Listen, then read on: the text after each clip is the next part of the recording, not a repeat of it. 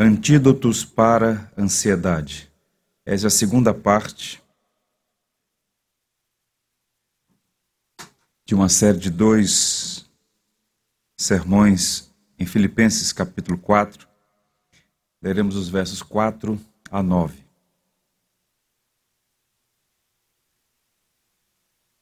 Diz assim a palavra de Deus. Alegrai-vos sempre no Senhor, outra vez digo, alegrai-vos. Seja a vossa moderação conhecida de todos os homens. Perto está o Senhor. Não andeis ansiosos de coisa alguma, em tudo, porém, sejam conhecidas diante de Deus as vossas petições, pela oração e pela súplica com ações de graças. E a paz de Deus, que excede todo o entendimento, guardará o vosso coração e a vossa mente em Cristo Jesus.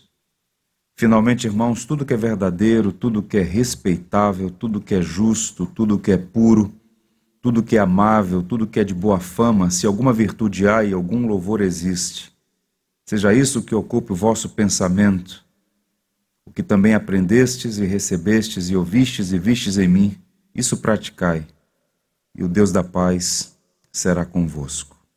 Que o Senhor nos abençoe. A ansiedade é um mal que afeta milhões de pessoas. A ansiedade afeta você e eu. É possível que haja pessoas hoje aqui, em alguma medida, ansioso, ansiosa. É importante considerar que há um tipo de ansiedade que é normal, que é esperado, que é compreensível. Não é condenada, censurada, proibida nas escrituras sagradas. Nós somos seres humanos cuja constituição envolve emoções. Logo, é natural certa medida de ansiedade. Por exemplo, uma mulher grávida fica ansiosa a caminho da maternidade. Um pai de família fica ansioso numa entrevista de emprego. O aluno, ao apresentar seu trabalho final depois de uma longa jornada de estudos, fica ansioso. Portanto, essa ansiedade moderada, ela é normal, esperada, em alguma medida até útil. O tipo de ansiedade nociva, reprovável, condenada nas Escrituras, acerca da qual nós somos exortados a não ceder diante dela, é de outra natureza. Há um autor muito conceituado chamado Gary Collins, ele denomina de ansiedade intensa. Ele a descreve nos seguintes termos: pode diminuir o período de atenção, dificultar a concentração, afetar negativamente a memória, prejudicar a capacidade de realização, interferir na solução de problemas bloquear a comunicação eficaz, despertar o sentimento de pânico e algumas vezes causar sintomas físicos desagradáveis, tais como paralisia ou terrível, irremediável dor de cabeça. Então, observem que é esse tipo de ansiedade que nós devemos encarar com honestidade e tratá-la à luz das Escrituras é uma chaga, é um mal, não é um problema novo, é um problema antigo, razão pela qual o livro de Provérbios, o autor já havia constatado, ele chega a dizer que o coração ansioso deprime o homem, afeta o homem. Embora hoje seja uma epidemia, né? organismos de, internacionais de saúde sugerem que mais da metade das pessoas que passam pelos hospitais sofrem de algum tipo, de algum grau de ansiedade. E a sensação, disse isso aos irmãos na semana passada, a própria etimologia da palavra sugere isso: é uma asfixia, é um aperto, é um estrangulamento, é a sensação de faltar ar. Angústia. Por vezes a pressão é tão intensa que ela se manifesta em sintomas físicos dor de cabeça, no pescoço, nas costas, nas úlceras, nas entranhas. Alguma coisa está errada no corpo, mas na verdade é o corpo se ressentindo de problemas de outra natureza. A preocupação pode afetar o raciocínio, o apetite, a digestão, até a coordenação motora. Ansiedade, de fato, é um problema da alma que inevitavelmente afeta também o corpo. E os cristãos em Filipos né, estavam sob pressão. Variadas razões levaram aqueles irmãos na fé à ansiedade. E o apóstolo Paulo, como um bom pastor de almas, né, ele não era apenas um grande teólogo, mas era alguém que era fundamentalmente um pastor que buscava cuidar das pessoas. Ele se dirige àqueles irmãos nessa carta preciosíssima, embora pequena, com apenas quatro capítulos, e ele vai dar uma série de instruções sobre muitos temas, uma série de encorajamentos, e ele passa por esse tema da ansiedade. Ele passa por este assunto. Para o apóstolo Paulo, a fé cristã não é um imunizante para tribulações. Observem que quando Paulo escreveu essas palavras que acabamos de ler, ele está numa prisão romana. Se uma prisão não é uma coisa agradável hoje, imagine no primeiro século. Eram escuras, insalubres, fétidas. As pessoas morriam nas prisões. Paulo estava num contexto de prisão. É? E ele escreve então sobre paz, sobre vencer a ansiedade. Paulo então é alguém que, paradoxalmente, está preso, mas está livre.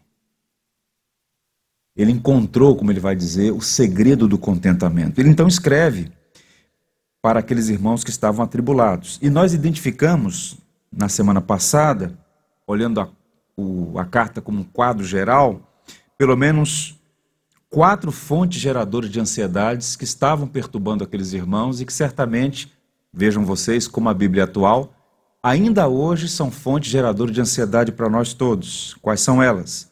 Rejeição, eles estavam sendo rejeitados pela fé em Cristo, né? rejeição social e todas as suas implicações.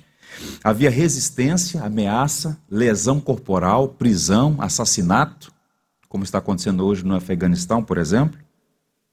Recessão, eram cristãos que, por conta de sua fé e outras razões mais, estavam sendo prejudicados financeiramente. É uma região empobrecida, região da Macedônia vinha num processo de declínio, de recessão econômica, e aquilo afetava também os cristãos, e ainda mais os cristãos, porque, como diz o autor da carta aos Hebreus, muitos deles tiveram seus bens confiscados por conta da fé cristã à época ser uma fé marginal.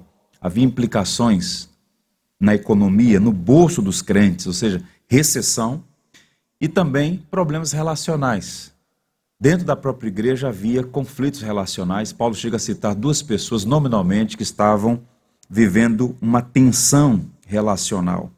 Então, observem, todas essas categorias têm um caráter universal e atemporal. E nossa ansiedade também pode ser alimentada por esses fatores: rejeição, é? resistência, recessão e relacionamentos conflituosos. E como um pastor de almas, Paulo então se dirige àqueles crentes e, entre outras diretrizes, ele diz: Não andeis ansiosos de coisa alguma. Sou estranho isso. A mim, pelo menos. Pode parecer absolutamente inútil ou até mesmo indelicado dizer a uma pessoa ansiosa: não fique ansioso. Ajuda? A pessoa pode até ficar irritada e você sofrer um solavanco. Todos nós sabemos que não é bom viver ansioso. Ninguém quer viver ansioso. É como você encorajar alguém, não, você precisa dormir. Esse é o meu problema, não consigo. Essa informação parece inócua, não faz sentido. Todos nós sabemos, irmãos, que não é bom viver sob a tirania da ansiedade. A questão é como lidar, o que fazer com esse mal que muitas vezes rouba bens valiosíssimos, paz e alegria. Bem, em linhas gerais, existem duas maneiras de lidar com a ansiedade. A primeira, de seus irmãos, que vem no nosso padrão de configuração, está na nossa natureza, é uma espécie de mecanismo de defesa se manifesta no desejo de controlar as coisas por meio de estratégias, planejamento e trabalho. Então, via de regra, né, as pessoas querem ter as coisas sob controle. Nós somos assim. Nós somos filhos de Adão que querem fazer planos e ter certeza que seus planos darão certo. Então, temos estratégias, planejamento e trabalho. A Bíblia não censura o cultivo de um espírito previdente responsável. Então, quando nós estamos falando sobre descansar em Deus, confiar na providência, nós estamos falando para cruzar os braços e seguir a filosofia do Zeca Pagodinho. Deixa a vida vir levar, vida leva eu. A Bíblia não autoriza irresponsabilidades. Há um equilíbrio. A Bíblia, ela encoraja a cada um de nós a fazer planos, mas é preciso dizer que o esforço humano para lidar com a ansiedade não é essencialmente ruim, mas ao mesmo tempo carrega um perigo muito sutil, a ideia de que nós somos senhores da vida, capitães da nossa alma. Percebam, diante dos problemas reais, todo esforço pode se transformar em um catalisador de estresse, frustração e desespero por não poder resolver o problema.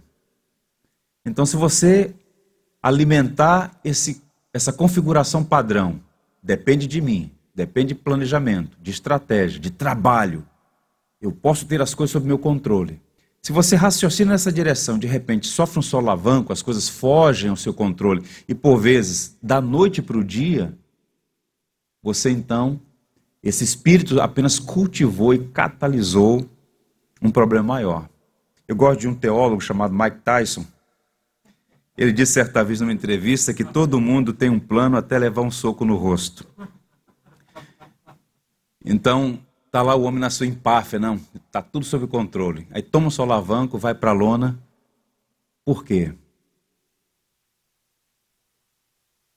Porque quer queiramos ou não, a vida não está nas nossas mãos. Basta um telefonema, basta uma mensagem no WhatsApp, basta um e-mail, todo o planejamento vai para o chão. Paulo apresenta um antídoto muito mais forte para a ansiedade do que a prepotência dos homens. A solução não está na propaganda de políticos populistas, e é muito triste ver a quantidade de crentes surfando em ondas populistas.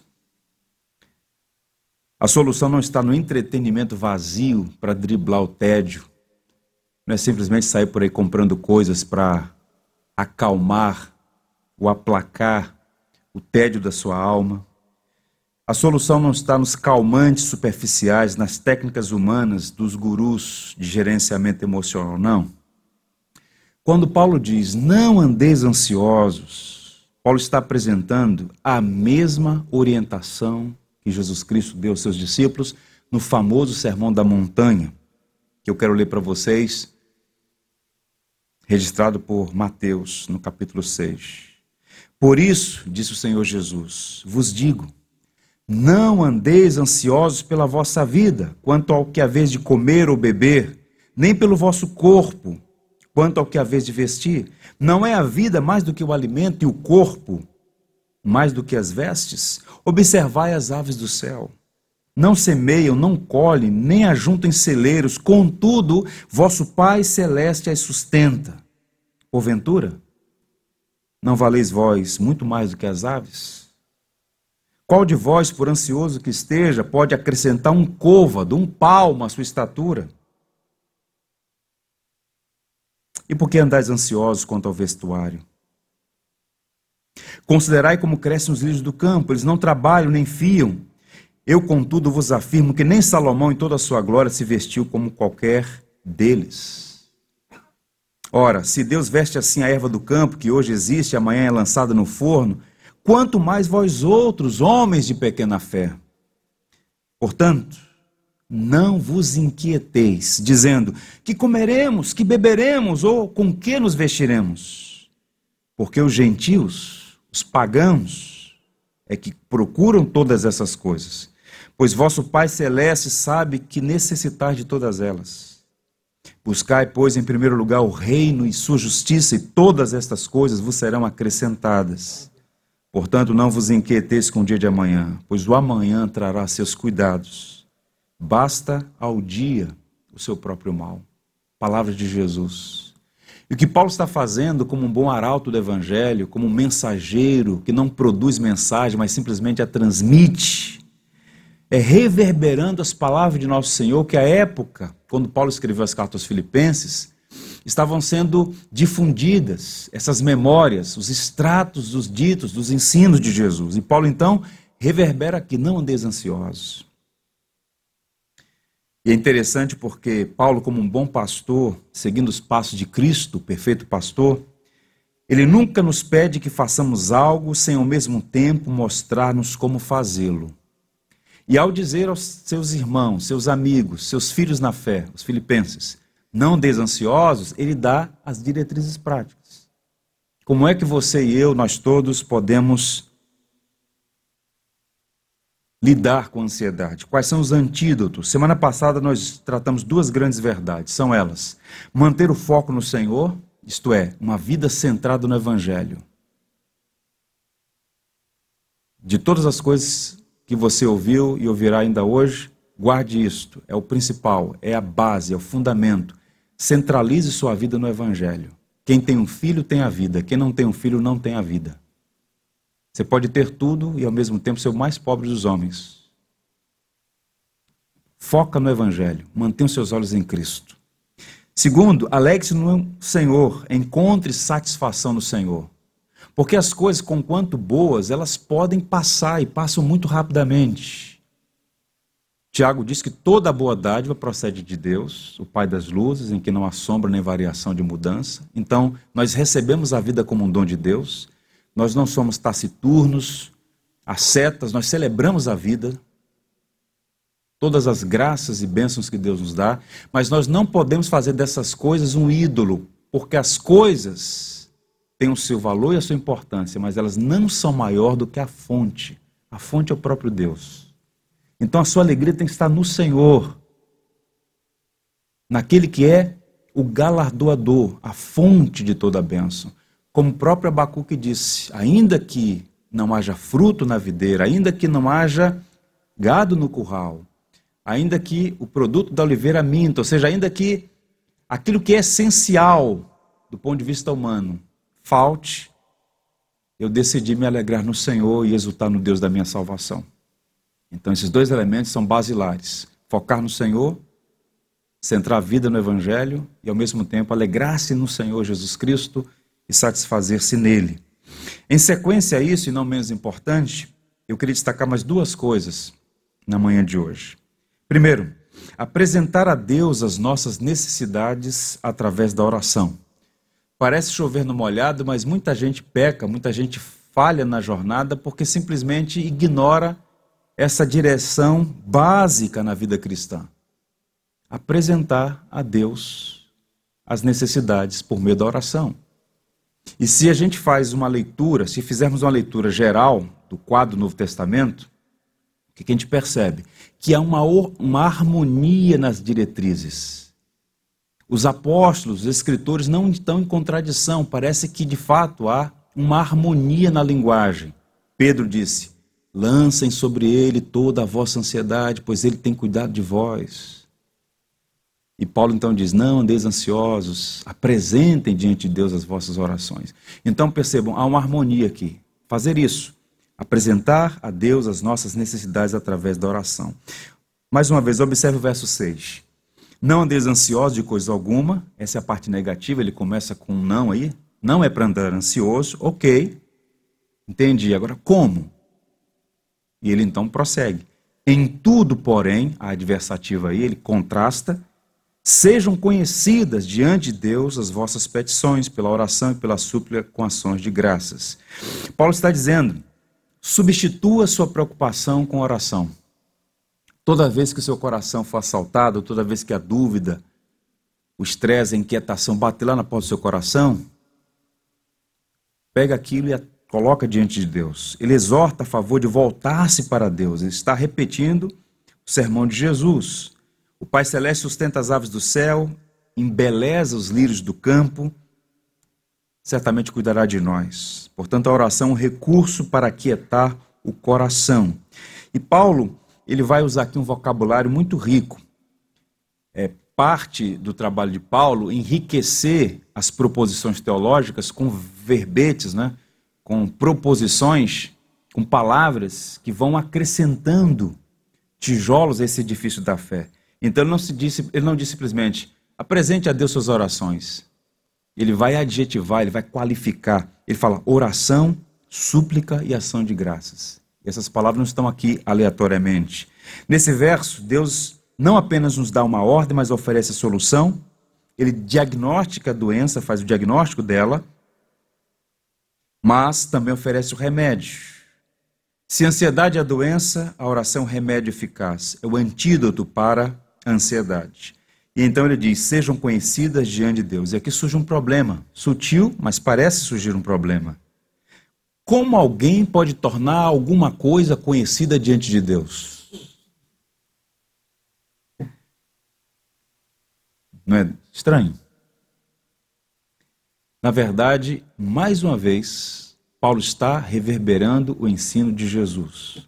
Jesus disse assim: Antes de vocês abrirem a boca, o Pai já sabe o que vocês vão falar. Não é pelo muito falar, como os pagãos, que ficam naquelas vãs repetições, achando que podem manipular a divindade, que serão ouvidos. Não. O Senhor sabe o que vocês precisam. Mas como disse um filósofo dinamarquês, Kierkegaard, Deus ama ouvir os seus filhos. Então a oração não move a mão de Deus, a oração não quebranta o coração de Deus. Essas coisas são mentalidades paganizadas.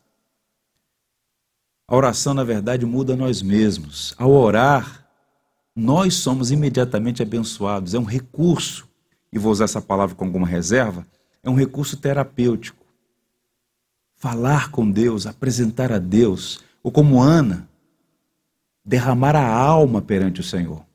Então torne conhecido. O que é está incomodando você? Torne-se conhecido diante de Deus. Fale para Deus, apresente a Deus, é o que Paulo está dizendo. A questão é que a oração expressa a nossa confiança no Senhor e a certeza que Ele nos ouve. Ah, se Deus já sabe todas as coisas, para que, que eu vou falar para Ele? A Bíblia fala, ordena, para que você se expresse diante de Deus. Busque a Deus em oração e fale: Senhor, está doendo. Senhor, eu não entendo. Senhor, estou confuso. Senhor, estou ansioso. Senhor, não consigo dormir. Isso me incomoda. Falar com Deus. E falar com Deus não é lançar palavras ao vento. Deus é espírito invisível, mas é real e verdadeiro. Deus está conosco, irmãos. E Deus nos ouve. Há um hino no cantor cristão, entre tantos hinos belíssimos da nossa tradição, o hino 155, Grande Amigo. Uma das estrofes diz: Em Jesus, amigo, temos mais chegado que um irmão. Ele manda que levemos tudo a Deus em oração. Agora vem a exortação. Ó que paz perdemos sempre, ó que dor no coração, só porque nós não levamos tudo a Deus em oração. Para muitos de nós, inadvertidamente, a oração é o último recurso. A gente faz tudo na força da carne Deu ruim, não tem mais jeito. Ah, então agora eu vou orar. É insensato fazer assim. Você não deve agir para depois orar. Você deve primeiro orar antes de agir. Um pouco de oração. Quando eu digo um pouco, lançar-se diante de Deus em oração pode livrá-lo de muitas lágrimas na jornada. Decisões precipitadas, insensatas, afoitas, são sempre perigosas. E então Paulo diz como é que você deve tornar conhecidas essas necessidades. Ele usa, repito, três palavras: oração, suplicação de graça. Oração é o termo geral, né? é a prática, é o meio de graça. Né? A oração é dirigir-se ao Deus Pai, em nome do Filho, sob a assistência do Espírito Santo. Usando a linguagem bíblica, lançando mão do saltério, usando um vocábulo bíblico. O cristão não lida com ansiedade com livro de autoajuda embora muitos estejam sucumbindo diante dessas tendências modernas. Não, nós precisamos da ajuda do alto, do Pai das luzes. Não adianta bater no peito e dizer que você vai vencer, que é brasileiro, não desiste nunca. Deixa essas pessoas aí que ficam iludidas com essas coisas. Quando os gigantes se levantam diante de você, não adianta bater no peito e dizer que é brasileiro. Você precisa da graça de Deus. Dobrar os joelhos, pedir misericórdia, Onde a oração prevalece, a ansiedade não pode resistir. Santo Agostinho dizia que a ansiedade tratada com oração, derrete como gelo exposto ao sol.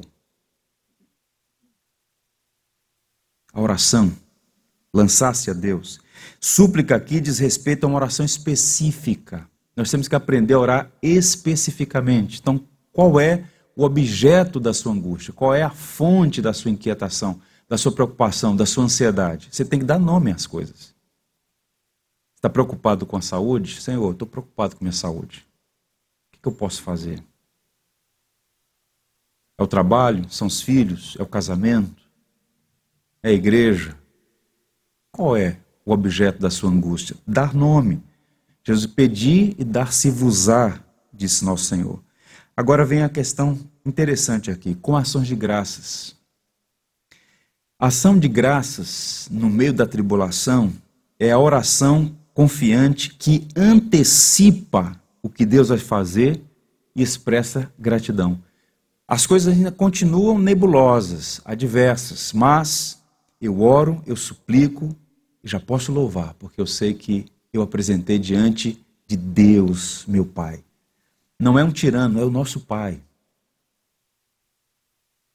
E Ele cuidará de nós. O louvor tem um poder libertador quando expressa confiança diante de Deus.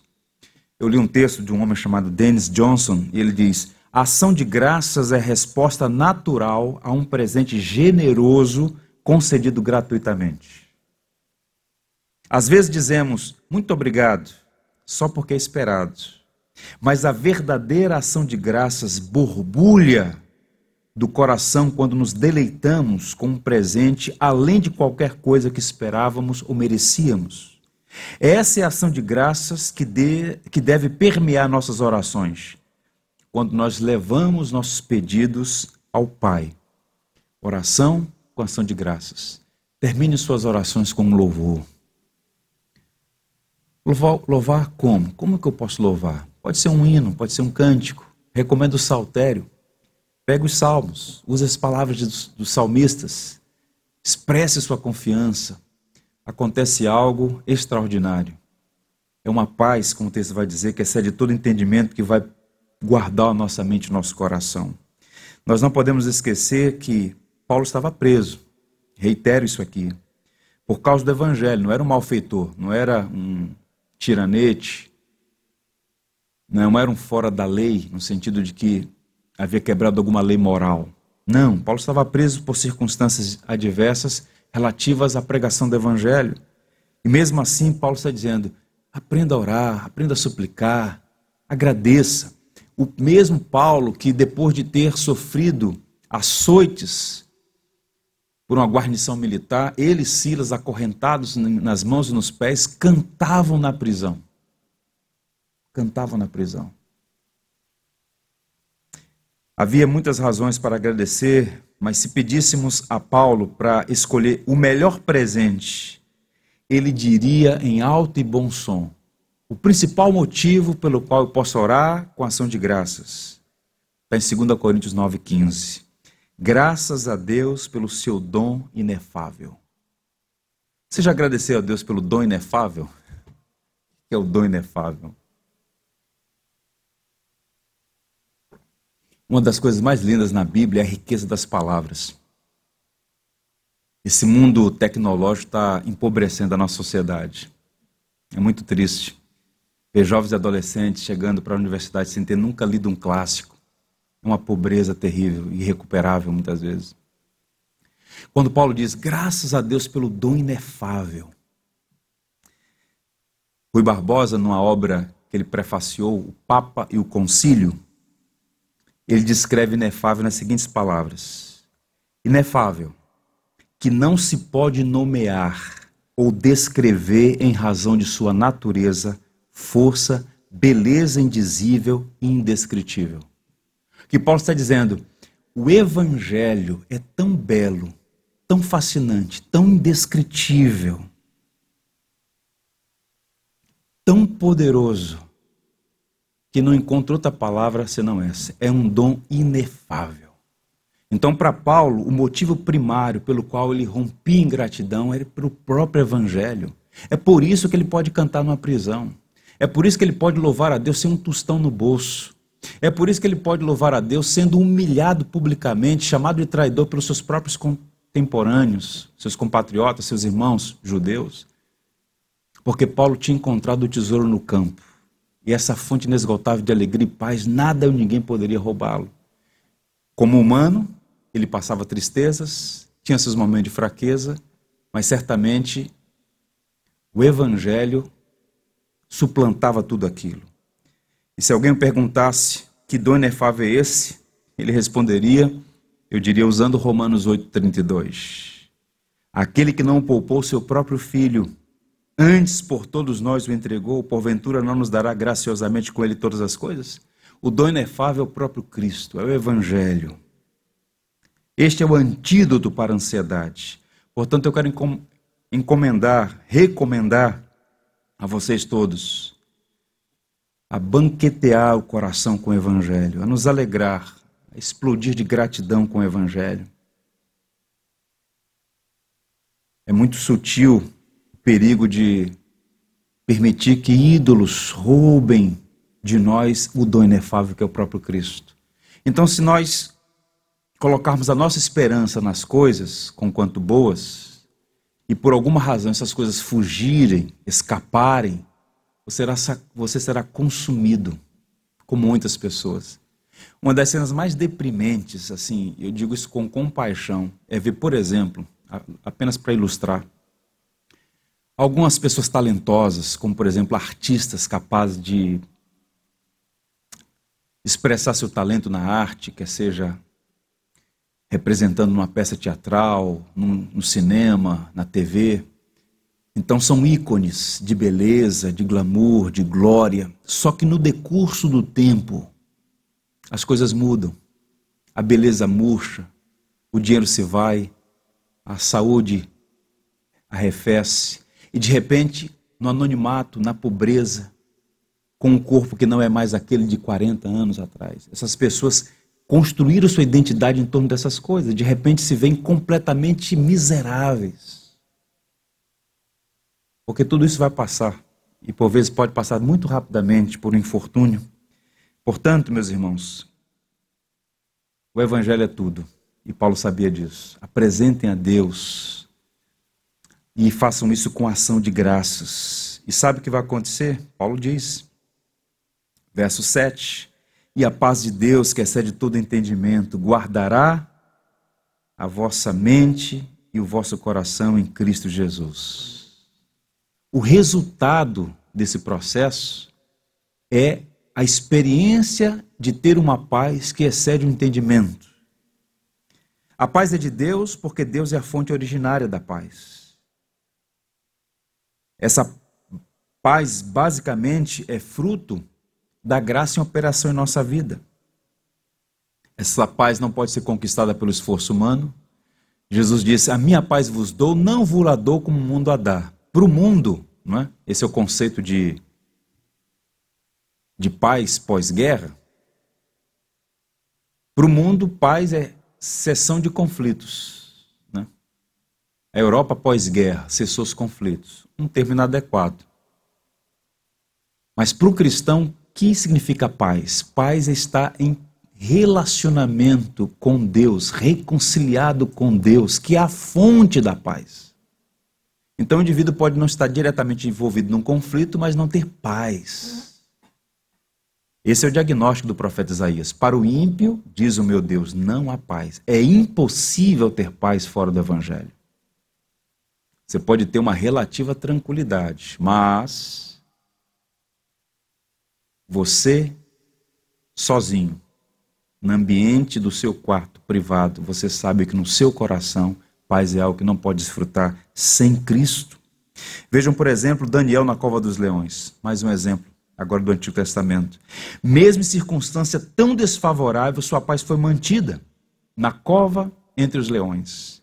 E o rei Nabucodonosor, dormindo nababescamente num palácio, não tinha paz. Um estava na cova cercado por leões, o outro num palácio não conseguia dormir. Essa é a diferença entre quem tem o Senhor e quem não tem. A verdadeira paz não é encontrada no pensamento positivo, na ausência de conflito, nos bons sentimentos, é encontrada no Senhor. quando Paulo diz guardará a vossa mente e o vosso coração, Paulo usa uma palavra aqui para guarnição militar.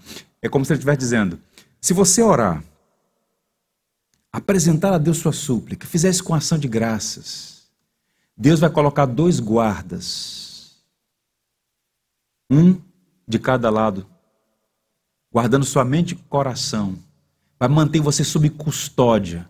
As circunstâncias podem não mudar, mas a paz vai estar presente. É uma paz que excede o entendimento. Quem olhar não vai entender, mas você vai experimentar a paz, porque ela é de Deus e excede o entendimento. Que o Senhor nos dê essa paz, sempre. Caminhando para o final. Ocupar a mente com as virtudes do Evangelho. São duas coisas que têm uma unidade orgânica: a oração e a palavra. Essas coisas andam sempre juntas. Verso 8 diz assim: Finalmente, irmãos, tudo que é verdadeiro, tudo que é respeitável, tudo que é justo, tudo que é puro, tudo que é amável, tudo que é de boa fama, se alguma virtude há e se algum louvor existe, seja isso que ocupe o vosso pensamento. Paulo, meus irmãos, era um homem experimentado. Ele sabia que pensamentos, que os pensamentos que ocupam nossas mentes moldam nossa vida e se expressam em nosso comportamento. Então a dinâmica é a seguinte: aquilo que vai sendo nutrido na nossa mente, vai sendo guardado em nosso coração, vai se refletir em nossas ações práticas, no nosso comportamento. O próprio Cristo já havia dito isso, e talvez Paulo aqui mais uma vez esteja ecoando as palavras de nosso Senhor. Os pensamentos secretos do coração são a fonte da qual fluem nossas ações externas, Marcos 7. Então, Paulo vai listar uma série de virtudes que são encontradas de modo pleno e perfeito na pessoa de Cristo, para encorajar os cristãos filipenses, dizendo: olha, vocês vão orar, vocês vão lançar diante de Deus, suplicar, ter esse coração grato, apresentar com ação de graças. Agora, uma segunda coisa, encha a mente de vocês de virtudes. Por isso ele vai fazer uma lista delas aqui. Finalmente, irmãos, ele conclui com uma lista de virtudes do caráter que devem ocupar a mente para preservar a paz e cortar, estancar a ansiedade. Ele fala do que é verdadeiro, honroso, justo, puro, amável. E muitas dessas palavras são raras e encontradas apenas aqui no Novo Testamento. Por exemplo, tudo que é verdadeiro. Paulo está dizendo: olha, não fique encharcando sua mente com ilusões, com mentiras, com falseamentos. Tem gente que, que parece gostar de ser enganada. O que é verdadeiro, isso ocupa a sua mente. É impressionante como as pessoas vão nutrindo o coração de expectativas irreais. Tudo que é respeitável, essa palavra só aparece seis vezes no Novo Testamento. Paulo está falando aqui sobre ah, aquilo que é digno, aquilo que é respeitoso, aquilo que transmite honra. É isso que está ocupando a sua mente? Tudo que é justo, a ideia aqui é de aquilo que é correto do ponto de vista moral. Se eu pensar isso aqui e isso for projetado publicamente, eu não tenho do que me vergonhar. Essa é a ideia do que é justo, de equidade, que está em harmonia com Deus. Tudo que é puro, o que é puro aqui está relacionado a alguma coisa livre de contaminação, de poluição. Inclui pureza sexual, fidelidade, mas vai além disso. Paulo está falando aqui sobre um pensamento que é inerentemente digno, que não tem nódoa. Paulo fala do que é amável. Encha sua mente daquilo que atrai a admiração quando exposto. Que é uma coisa amável, que atrai. Fulano é amável. Todo mundo quer estar perto de uma pessoa amável. Ao contrário de um rabugento, que espanta. Paulo diz: olha, o que é amável, ocupe o teu pensamento. Uma coisa que atrai pela beleza inerente da amabilidade.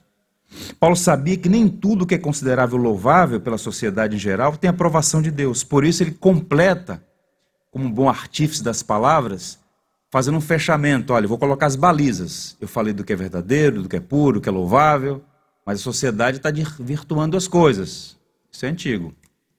Então ele diz: se alguma virtude há, e se algum louvor existe, ok, seja isso que ocupe o vosso pensamento. A ideia aqui é de excelência, de integridade ética, de algo que pode ser expresso como louvor diante de Deus e pode ser elogiado pelos homens. Então, em outras palavras, resumindo, Paulo está dizendo que os teus pensamentos sejam tão qualificados, alinhados a essas virtudes, que sejam uma expressão de louvor a Deus o que você pensa. E uma vez expostos às outras pessoas, você será elogiado pela beleza do que está ocupando a sua cabeça. Agora, camarada acorda pela manhã, já pega o celular para ver quantas chacinas aconteceu na madrugada. Debate político, full time. Problema de todo tipo, você vai ficar perturbado. Você vai ficar perturbado. Tem muita gente assim. Uma das tragédias desse período que a gente está vivendo, né? É a quantidade de gente que foi infectada, infectada por outro vírus tão perigoso quanto o que está aí matando pessoas.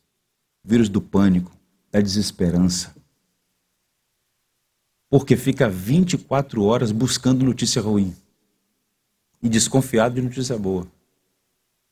E há uma torcida aí pelas tal das variantes. É uma coisa triste, uma coisa lamentável. Nosso problema hoje não é mais uma crise sanitária, é uma crise política, moral, espiritual, rasteira. A pergunta, meus irmãos, é o que tem ocupado o nosso pensamento? Parte dos nossos problemas de ansiedade são relacionados ao tipo de alimentação que oferecemos à nossa mente. Somos a geração mais bem formada, em tese, e a mais adoecida da história. E com o advento das redes sociais, vivemos cada vez mais sob os efeitos de uma overdose de informações que não conseguimos processar, e isso vai adoecendo a alma. Eu li um artigo escrito por um estudioso do impacto das redes sociais no comportamento das famílias e no impacto disso na saúde das pessoas. Ele disse assim: sete sinais que as redes sociais estão deixando você doente. Não precisa levantar a mão, não. Checar as redes sociais é a primeira e a última coisa que você faz no dia. Acorda, checou. Antes de dormir, opa, deixa eu dar uma bisoiada aqui. Você checa as redes sociais infinitas vezes ao longo do dia. Você se sente por fora de tudo quando não está conectado às redes sociais. Você anda distraído e não consegue se concentrar. Você interage ao mesmo tempo com o mundo real e virtual. Você se preocupa demais em ter a aprovação dos outros. Você se compara o tempo todo com os outros. Então são sinais, são indicativos, tem uma coisa errada. Minha mãe dizia: o que é demais é sobra, e a sobra ninguém quer. E nessa passagem, lá, na, lá nessa passagem aqui, Paulo fala assim: ó, Seja a vossa moderação conhecida de todos os homens, perto está o Senhor. Moderação, equilíbrio, domínio. Usar as coisas sem ser dominadas por ela.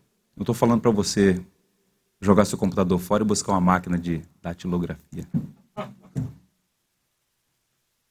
Alguns anos atrás eu estava pregando minha igreja, cheguei com um tablet, né, um iPad, o pastor moderno, cadê a Bíblia? Aí eu falei assim, se o irmão quiser ser um pregador raiz mesmo, tem que trazer um pergaminho. Porque a Bíblia de papel já é inovação tecnológica.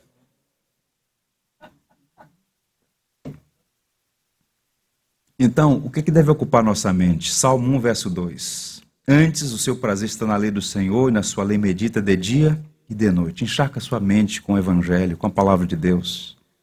Jay Packer diz: a meditação é o ato de trazer à mente as várias coisas conhecidas sobre os procedimentos, as peculiaridades, os propósitos e as promessas de Deus, pensar, deter-se nelas e aplicá-las à própria vida.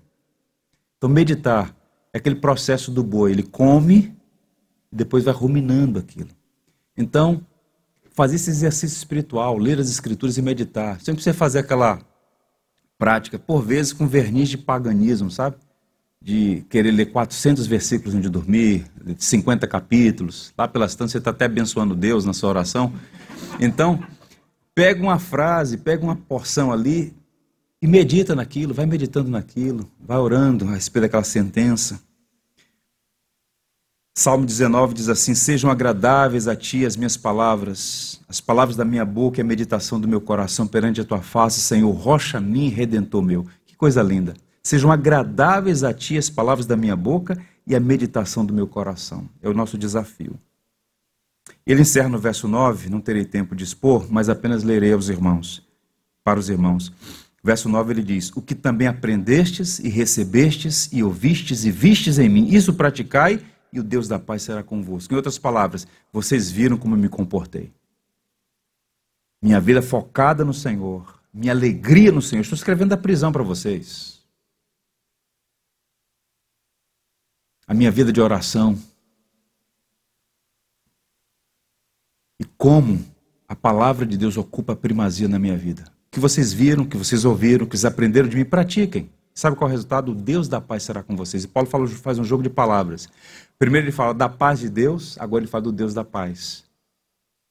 Essas duas coisas se complementam. Nós experimentamos a paz de Deus porque o Deus da paz está conosco. Eu encerro, irmãos, contando a vocês a história de Mary Ann Becker. Ela e sua irmã foram deixadas em um orfanato em Chicago. Seus pais faleceram de tuberculose, uma doença que, à época, nos Estados Unidos, século XIX, matou milhares de pessoas. E quando seu irmão, um menor, né, o caçulinha, também foi, contraiu a doença, essas duas moças juntaram um pouco de dinheiro que tinham e enviaram um menino para a Flórida, a fim de submeter-se a um tratamento. Mas poucas semanas depois, o irmão delas morreu. E elas estavam num dilema. Não tinham dinheiro para ir ao funeral, nem dinheiro para trazer o corpo. A tristeza de não despedir-se do ente querido. Então, ela, cristã, escreveu em seu diário, abriu seu coração e disse assim: Embora nosso pranto não seja como aqueles que não têm esperança, e embora eu tivesse acreditado em Cristo desde a minha infância, e sempre tivesse o desejo de dar ao Mestre uma vida consagrada e obediente, eu tornei-me uma rebelde contra a providência divina e fui consumida pela amargura e pela ansiedade. Por que, meu Deus? Eu disse em meu coração que Deus não se importava comigo. Perdi os meus pais e agora o meu irmão, e não terei oportunidade de nem estar presente no seu sepultamento. Mas ao ajoelhar-me e apresentar minha mágoa, abri meu coração, ouvi a voz do Mestre. Ele me acalmou. A tempestade do meu coração arrefeceu. Ele trouxe calma, uma fé brotou em mim. E eu ouvi o Senhor dizer: sossegai. Foi suficiente para experimentar paz em meu coração. E ela escreveu nos mais lindos hinos que nós conhecemos em português é o hino Sossegai, o hino 328. Eu vou ler para vocês a poesia belíssima. É a poesia de alguém que estava ansiosa e experimentou uma paz que excede todo entendimento. Mestre, o mar se revolta, as ondas nos dão pavor. O céu se reveste de trevas, não temos um Salvador, não se te dá que morramos. Podes assim dormir se a cada momento nos vemos, se prestes a submergir? Mestre, na minha tristeza estou quase a sucumbir. A dor que perturba minha alma, ó, peço-te, vem banir. De ondas do mal que me encobrem, quem me fará sair? Pereço sem ti, ó meu mestre, vem logo, vem me acudir.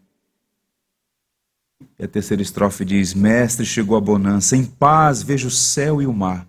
O meu coração goza calma que não poderá findar. Fica comigo, ó meu mestre, dono da terra e céu, e assim chegarei bem seguro ao porto destino meu.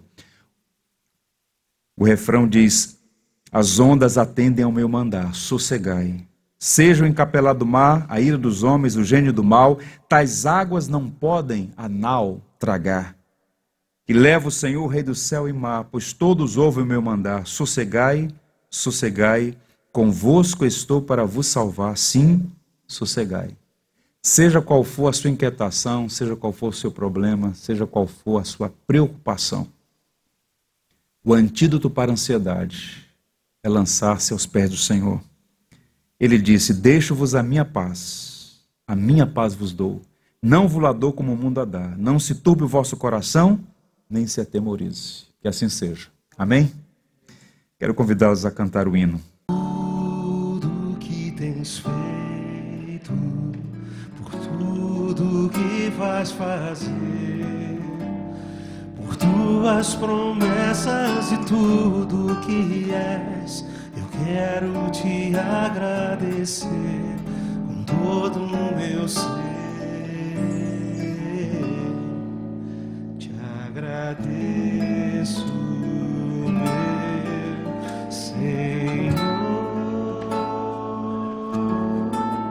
Te agradeço,